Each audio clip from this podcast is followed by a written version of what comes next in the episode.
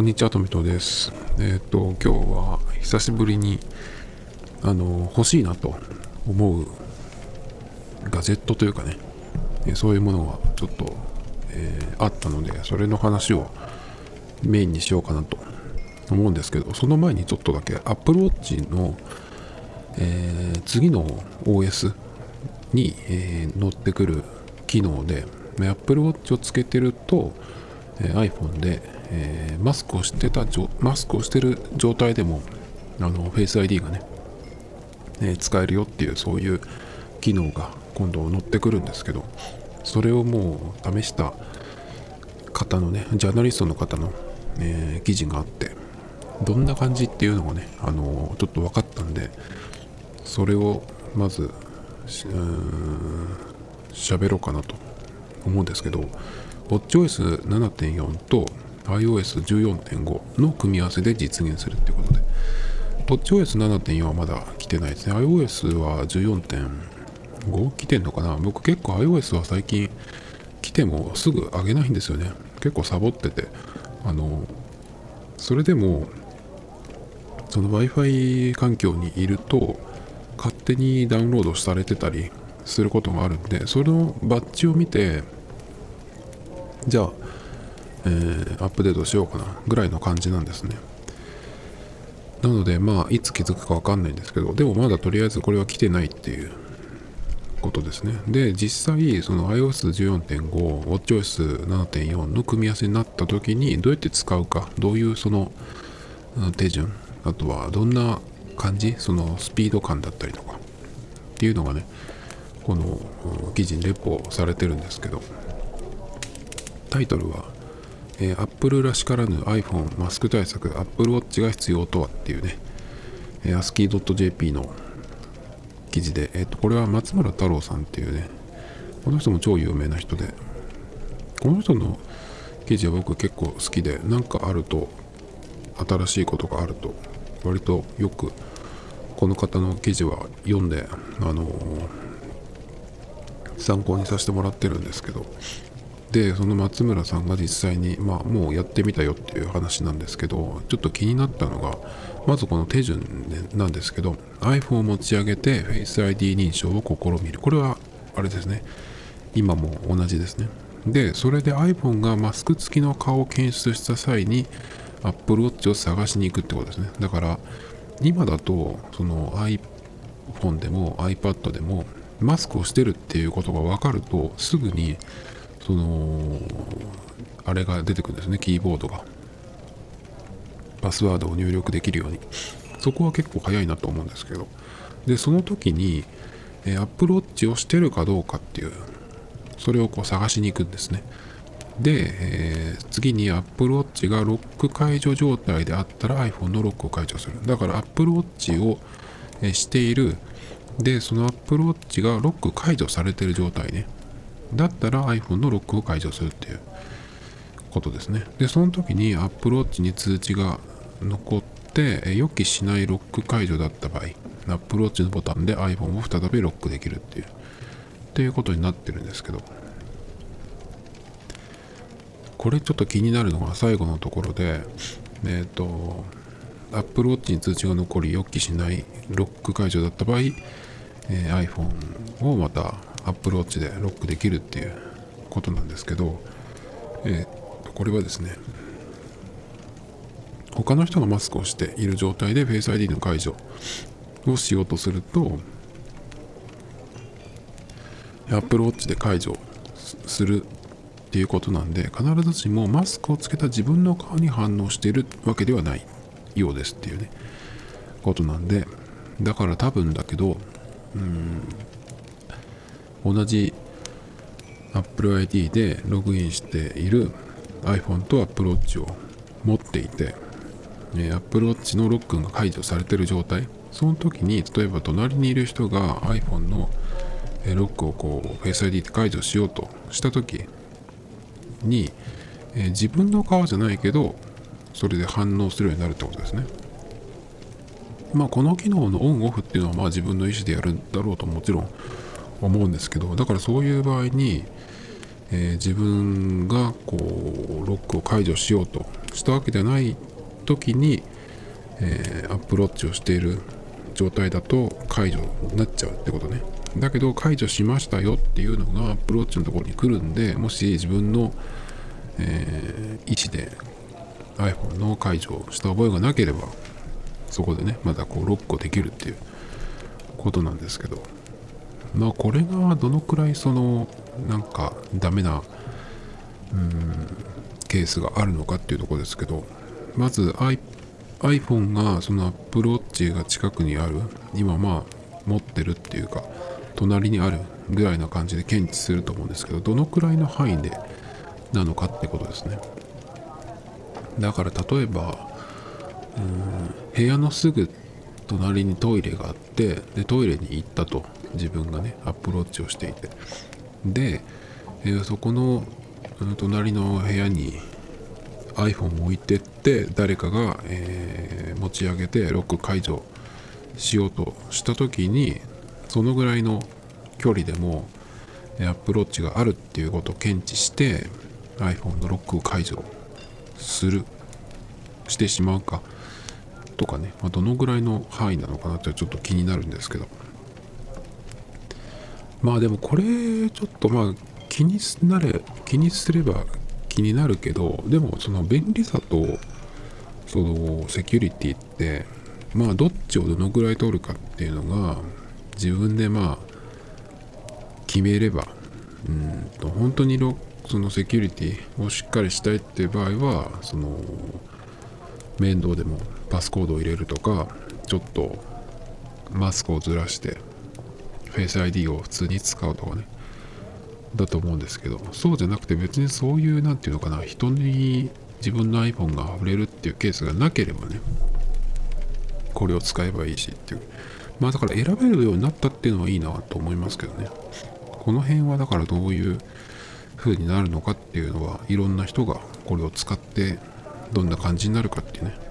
のがだんだん出てくるのかなっていう気がしますけど。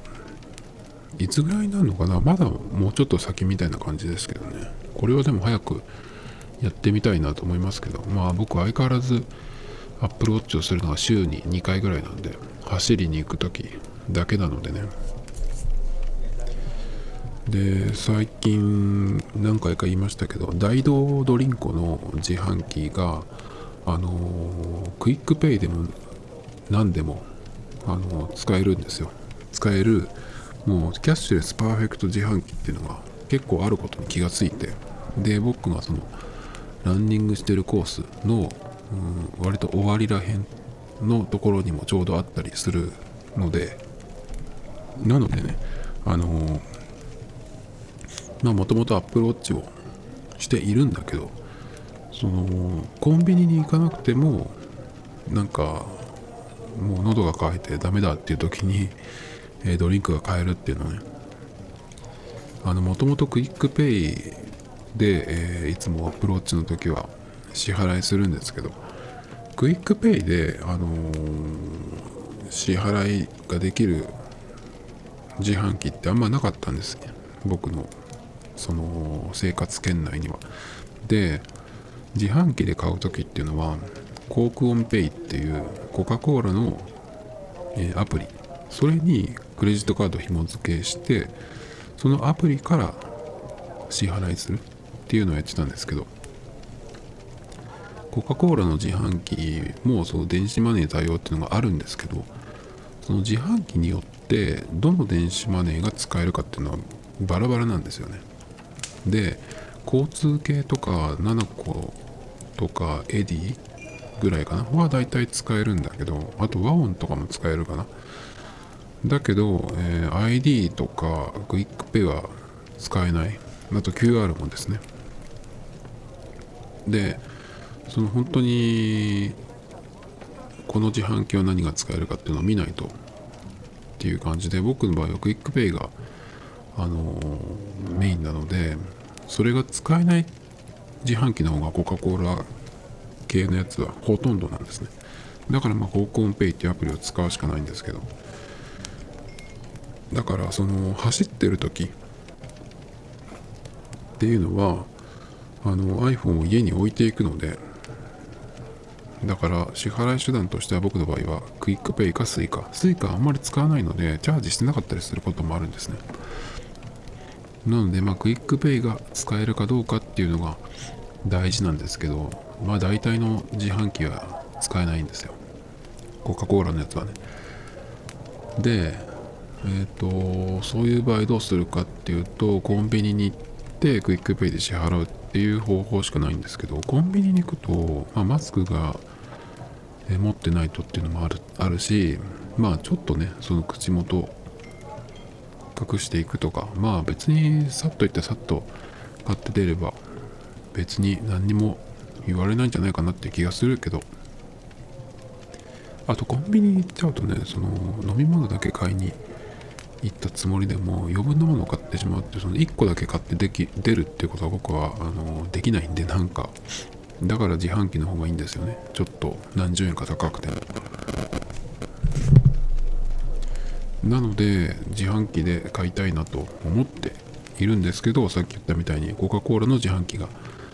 QUICPay 使えなくてまあコンビニ行くしかないかなと思っていたんだけどよく見たらそのダイドーの自販機がもうキャッシュレスパーフェクトで QR だろうが何だろうがタッチのやつだろうがねもう多分全部じゃない？使える。WeChatPay とか Alipay とかもあのー、対応してたんで本当に何でも使えるんですけど。だから最近はま走りに行く時にそのゴール地点とかゴールの近いところどこに大道の自あの自販機があってでしかもそのキャッシュレス対応かどうかってねのを見るんですけど割といつものコースいくつかあるんだけど大体全部あるかなって感じがしてきましたね。であれね大道の自販機がそのキャッシュレスパーフェクトかどうかっていうその見分けるのにすごくね見やすいんですよ。あの大道のその自販機の一番上のところ頭っていうかそこのところにあの中国語でなんか歓迎みたいなこと書いてあってそこにあの各キャッシュレスのブランドのマークがずらっとこう書いてあるんですね。貼ってある。だからねそれであのすぐ見分けがつくんですけど。まあ楽ですね。あのアップローチだけで払えるのは本当に楽ですね。なんでこの話してたんだっけ？忘れちゃいましたけど。で、えアプローチか。アプローチの話か。まあ最近はしてないよっていう話。で、そのマスクが、えー、してても使えるようになるっていうことで、まあ、復活するかな、どうするかなっていうところなんですけどね。まあちょっと時期があんまり良くない、正直。あのー、っていうのは、まあ、まだ今2月で寒いですけど、もう3月になってくると、3月、4月ってなってくると結構やっぱり暑くなってくるので5月に去年の5月に僕それまでずっとアプローチ毎日してたんですけどもう暑くて無理だっつってギブアップしたんですよ。そのさらに前の年はあの頑張ってつけてたんですけど汗かいても水でバシャバッとこう洗えばいいじゃんと思ってあのー、スポーツバンドにしてもう1日に23回 ,23 回水でバシャバシャ洗っていたんですけど、まあ、それでもとにかくつけてるのが暑苦しいっていうことでもう一年中つけるのは無理だなっていうことになったんですね。なので今からえー、今がすぐそのマスクしててもアプローチしていればロック解除っていうのはまだだと思うんで仮に3月に始まったとしても2ヶ月しか使えないんでちょっとうん時期があんまり良くないかなっていうだけどじゃあ冬に始まったら良かったかっていうとまあもちろんマスクシーズンなシーズンなのでそのコロナがなくてもね。だけどその冬っていうのはあのアウターを着るじゃないですか。で長袖じゃないですか。そうすると例えばこうパッとこう腕を、うん、顔の前に持ってきて時計を見る仕草。あれをやっても時計がこう手首から出ないんですよね。見れない。あの長袖でしかもコートとかを着てるとその袖がそんなに短いわけじゃないので見えないんですよ。結局。自分でこうよっこいしょって感じでめくらないと見れないんですよね。だからあんまり時計をしてる意味がないっていうか。だからポケットにしてるポケットに入ってる、うん、携帯をパッとこう取り出して見るっていう方がねよっぽど確実に時間の確認はできたりするしだからちょっとなんかそういうのもあってアプローチからはねやっぱりうんそれが始まってもちょっと離れたまんまかな。走る時以外は使わないんじゃないかなっていう気がちょっとしてますけどね。まだそんなにこれは結構そのありがたい機能なんだけどそんなにキラーなものではないかなってアップローチのその一番の、まあ、僕個人としての課題というかここをクリアできたらなっていうことはやっぱりその腕にベタっとこうあのサイズあのボリュームのものを腕に一年中つけていないといけない。それが無理だっていうことで僕の場合は。だからそれが、まあ、アップローチをするっていうその iPhone の古希みたいな感じのものを持つっていう習慣はすごく、うん、機能的にもすごいいいと思うんだけどそれが身についた人はそのウォッチっていうあの形じゃなくて別の形に何かできないかなっていうそのウェアラブルっていう形なのか何なのか分かんないですけどそれかもしくはあでもどっちにしろあの手首にペタッとつけるっていう前提でそのいろんな特に健康系の機能っていうのがあるのでまあそれは、うん、欲しい人は絶対つけると思うんですけどそのアップルウォッチ的な、うん、機能をウォッチではない他の形になんかできないのかなっていうのはちょっとねあるんですけどそれをまあ、Apple Watch として腕時計としてつける人もいれば別の形で身につけるっていうのもなんかありだったらいいのになと思思うんですけど。そうするとそれによっては今は腕時計だけですけど他の形になるっていうことでなんだろうなそのファッション的にもなんか選べるっていうか感じがするんですよねやっぱね、アップローチって、あの、一番、その、フェイスっていうか、その、ボディっていうか、あの部分が一番目立つ。あれ自体がもう本当にパッと見て、ああ、アップローチだなっていうふうに。他のスマートウォッチともやっぱり違うので、あの形で、で、しかも画面がついてないっていうのは、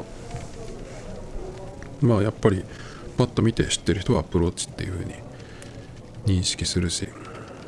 だからあの Apple はその Apple Watch を自分のものっていう風にするためにあのケースが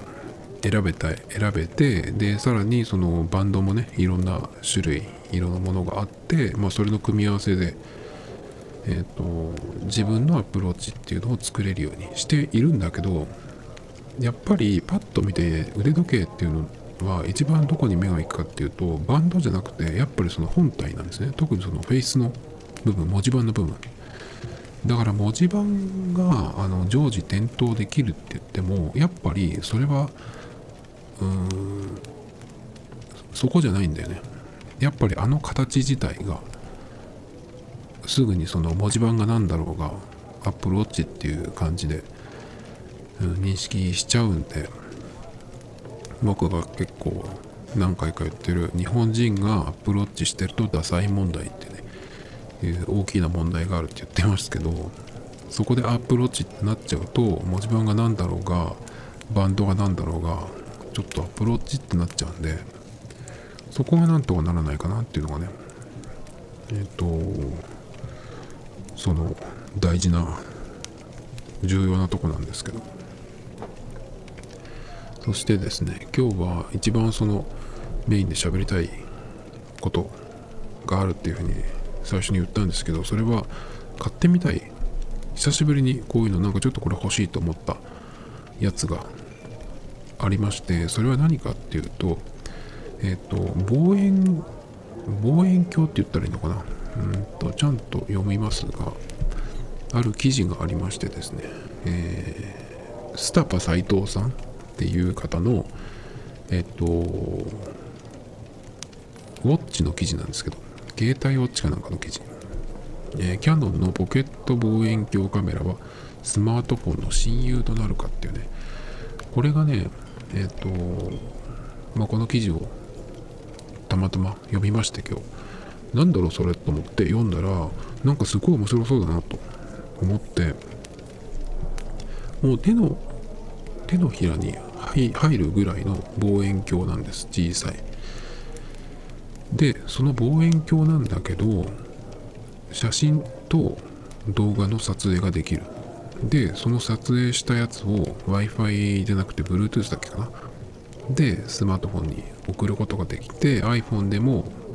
それから Android でもアプリがあるっていうね。ちょっとこれいいかもっていうふうに思っていましてあのー、いろんなメーカーのいろんな携帯スマートフォンがありますけど結構最近はあのー、広角超広角それと望遠3つのレンズがあるっていう携帯もね多くて iPhone もプロシリーズが今そうなってますけど。でそのうんまあ、望遠が使えるっていうふうになってはきてはいるんだけどでもやっぱりその昔から携帯のカメラってあのー、その標準のレンズが広角でやっぱりその広角の方が強いっていうかっていうかそもそも望遠にするにはやっぱりそのあのレンズとかを見てもそうですけどなんかそのキャノン砲みたいな長さ太さじゃないですか。あの本当のちゃんとしたカメラの望遠レンズって。だからなかなかねあのスマホのあの薄さというか、えー、サイズで望遠っていうのはねなかなか難しいと思うんですけどまあそれを補うぐらいの、うん、まあ、えー、サイズでその遠くが映せるっていうねパワーショットズームっていうキャノンのやつなんですけどこれがちょっとねそのスタパ斎藤さんの記事を見てたらすごいなと思って。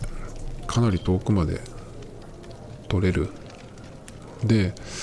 これがね望遠鏡として何ていうのかな。例えばそのスポーツだったりとか、えー、ライブ会場とかに行く時に双眼鏡とか望遠鏡とか持っていく人いると思うんですけど後ろの席とかだとさ全然見えないから持ってくって人がまあほとんどだと思うんですけどそれでうーん使えるのかそれをこうメインにしつつうん必要な時にえっ、ー、と撮影も使うみたいな感じなのかちょっとそこまでちょっとまだよく見れてないんですが 見てからやるよって感じなんですけどね。まあライブとかは撮っちゃいけないと思うんだけど何ていうのかなそのガチカメラではないけどスマホを持ってだけ持っていってもう一個ちょっとポケットに入るぐらいのやつで、えー、その望遠の遠くの範囲もね、うんと捉えるっていうそれはなんかこれすごくいいなっていう感じででどのくらい撮れるかっていうことなんですけどえっ、ー、とズームが望遠の倍率が1.2倍4.8倍9.6倍っていうね3段階なんですね。9.6倍ってことはまあまあ10倍くらい。僕双眼鏡って1個持ってるんですけどそんな高くないんですけどなんかメルカリで適当に買ったやつなんですけどそれは8倍とかかな。だったんでこれはかなりあのー、遠くまで見れる。そのスタパ斎藤さんのやつを見ると特にどのぐらい遠くまで見れるかっていうのが分かるんですけど。まあ一番遠いところ倍率のでかいところさらに、ね、デジタルズームとかも使って、えー、撮影するというとちょっとさすがにやっぱりそのまあ何が映ってるかっていうのは分かると思うんだけどそれをくっきり綺麗に映すっていうとまたちょっと違ってくるんですけど荒くはなってくるんですけどね。でもかなり遠くが見れる。でその4 1.2倍4.8倍9.6倍っていうのはこれはもうあのその間っていうのはできないんですよね。だからその3段階で切り替えて使うってことなんですけどかなり小さいんですね。ちょっとこれ面白くてうんと絞り F5.6 から6.3絞り固定ってことなんで5.66.3最近ちょっともうカメラを触ってないんで望遠の時どのぐらいだけかなとかちょっと覚えてないんですけど。あんまりでも絞りを開いているとあの絞り2をえ F 値 F 値2を切るとかなりそのなんていうのかな？その焦点距離ピントの合う範囲が、うん、甘くなるっていうかそのもうここだけっていうぐらいピンポイントに合わせて他はこうぼかすっていうようなね取り方になると思うんでこれだと5.6とか6.3だとかなりくっきり全体が見れるんじゃないかなと思うんですけど。ちょっとこれがねかなり面白そうで。うんと3万5000円とかかな。あの参考価格が出てましたけどそれぐらいで買えてで、まあ、ポケットに入るサイズ。デジカメより小さいですね。そしてえっ、とまあキャノンなんでいろいろ大丈夫だろうっていうところとそれから露出補正も3段プラスマイナスできますね。ISO 感度がオートで100から3200だからちょっと天気が悪い時とか、あと室内とかでも割といけんのかなっていう。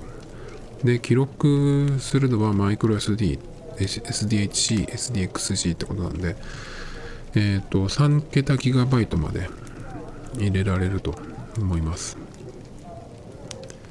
データタイプが静止画が JPEG で動画が MP4 ですね。うーんと記録サイズ静止画4対3だと 4000×3000 動画がフル HD で1920から1080っていう感じですかね、まあ、この辺はうーんなんとなくですけど僕は。そんなには分かんないんですけどね。でインターフェースが有線の USB の Type-C で USB Type-C 両方とも Type-C の押すっていうやつ。でなんか充電するそうなんでそこはなんか割とうーんなんていうのかな。まあきっちり合わせないといけないって感じですけど。で電源はどのぐらい持つんだっていうとこなんですけど。このスペック表に書いてあるやつだと映像表示時間フル充電時で、えー約70分。撮影可能枚数が約150枚。動画の撮影時間が、えー、と1回の撮影可能時間は9分59秒まで。でその最大の撮影時間が60分。っていうことですね。電源が持つのはってことですか？そして、えー USB の充電給電にも対応ってことなんであのモバイルバッテリーを持っていってそれにつなげながら使うってこともできるってことですねえー本製品には電源アダプター、メモリーカードが付属しておりません。電源アダプターがないってことは、モバイルバッテリーとか、あとはアダプターですか。ああいうのを持ってる人だったら、あの、PD 対応の USB-C のやつとか持ってる人だったら多分大丈夫じゃないかなっていう気がしますけどね。そんな感じですかね。うん。パワーデリバリー対応なんで、その辺は結構ちゃんとしてる。でもなんとなくそんなに持たないのかなっていう気がしますけどね、電源に関しては。あとはやっぱりその望遠鏡として使うってなった時、まあ撮影もできればいいなっていうぐらいの感じで、あの持ち運べて、そのデジタルの力を使って、ね、10倍近いその望遠鏡として使うってなった時にその見るっていうのがメインで考えるとちょっともしかしたら電源は厳しいのかなっていう気がちょっとしてるんですけど。何て言ったらいいのかなこう手でこう筒を作ってそれをこう固めて覗き込むようなスタイルですね。大きさは、えー、33.4ミリの 50.8mm の 103.2mm 幅高さ奥行き。なんで割と小さいのはわかるかなと思うんですけど。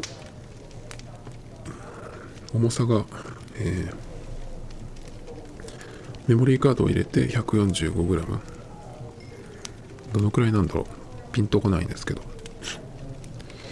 ちょっとこれがねなんか久しぶりに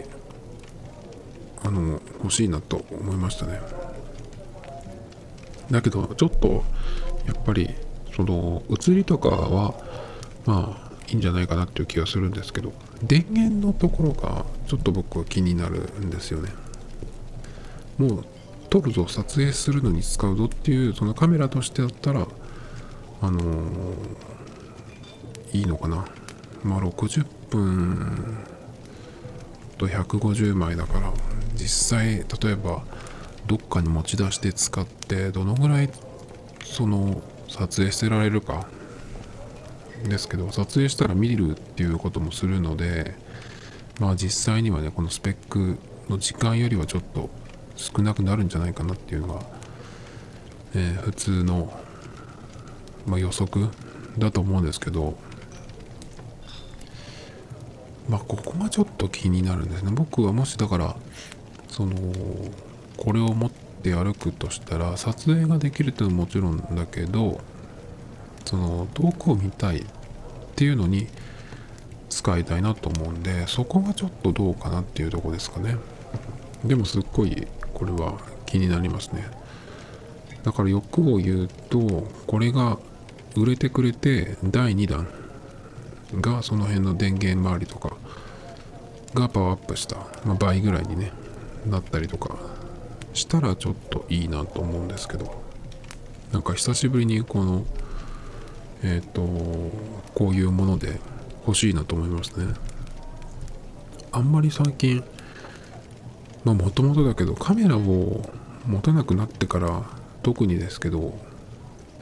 あんまり欲しいなと思うものがなくなりましたね。家で音楽聴くスピーカーも結局もう坊主のなんかあの筒型みたいな筒っていうかその360度スピーカーですね。えっとスタバのカップのトールじゃ小さいかグランデサイズぐらいのやつ。それぐらいの大きさのやつなんですけどそれをもうどのぐらい使ってるんだろう。もう4年ぐらい今使ってるんですけどまあバッテリーも問題なく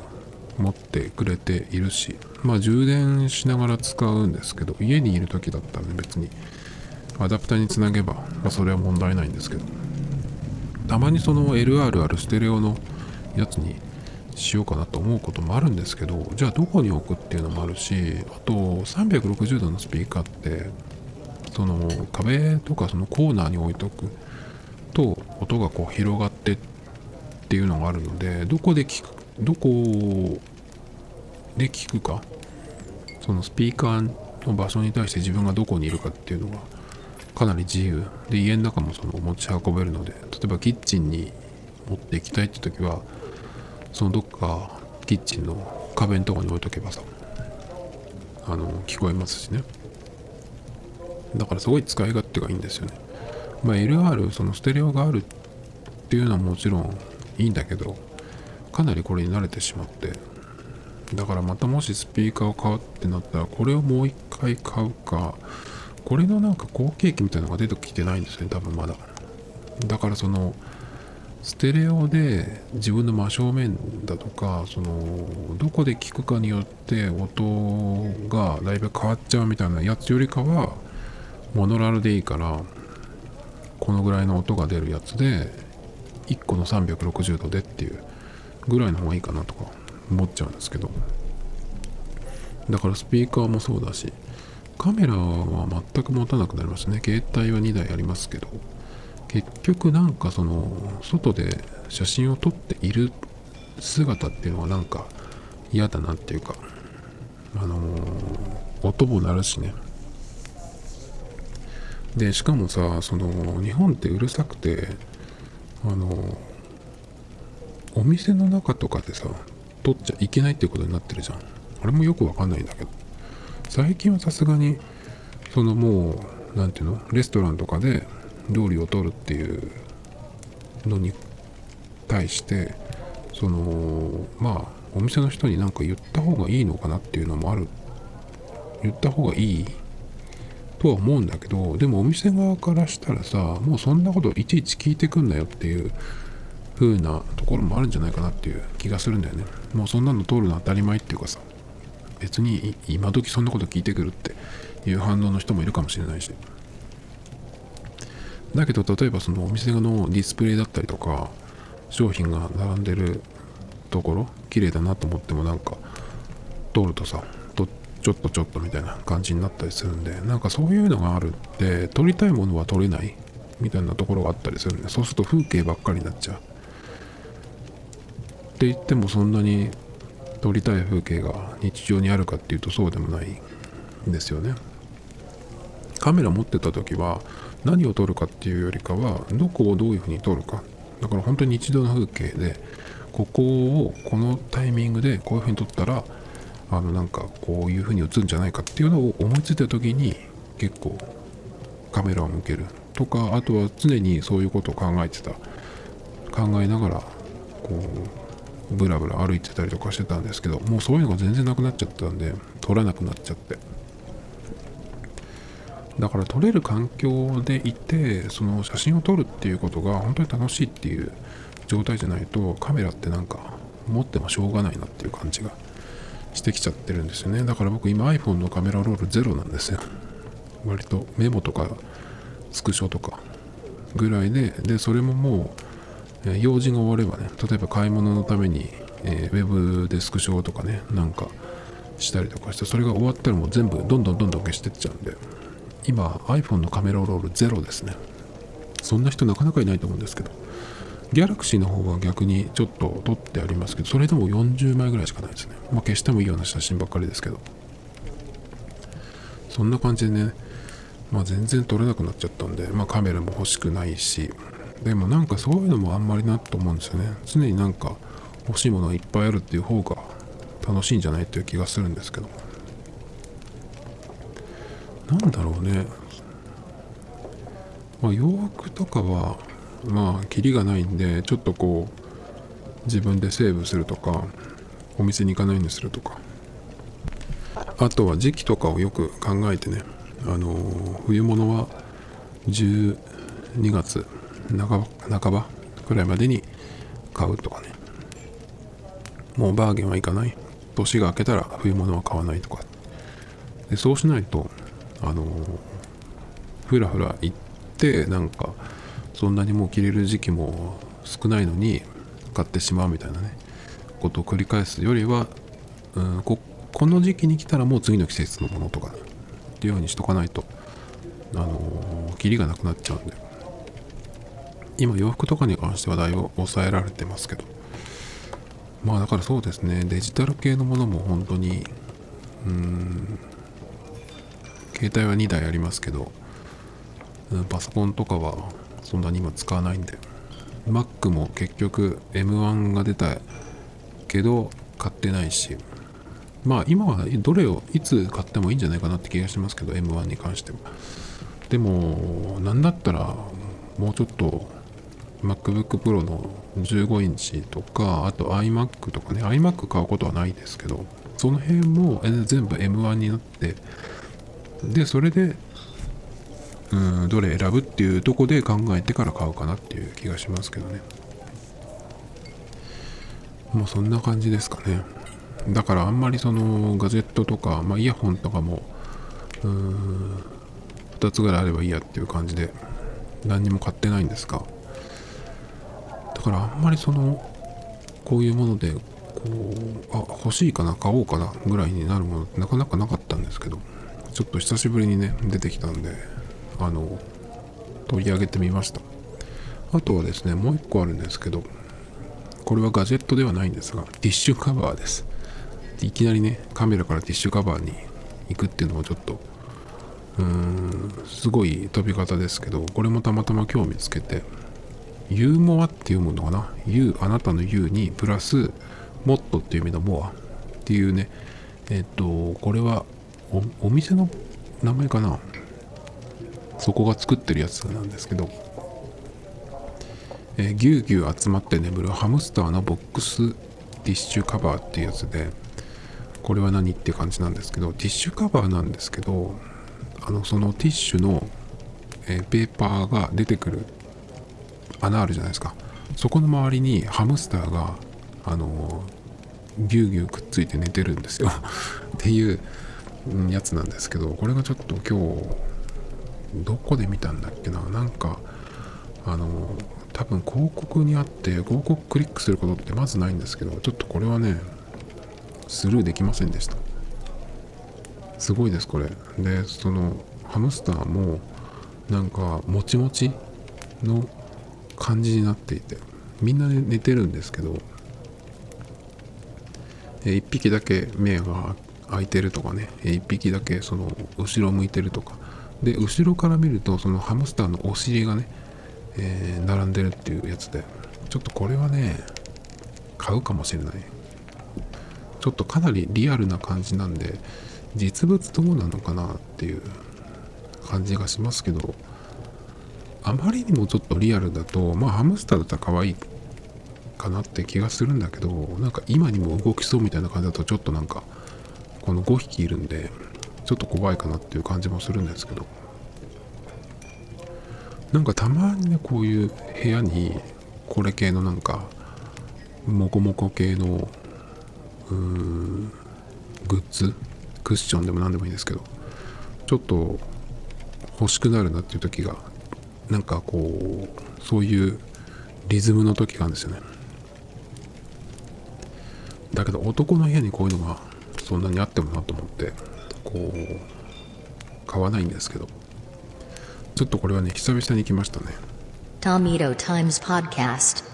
This program was broadcasted you Anchor FM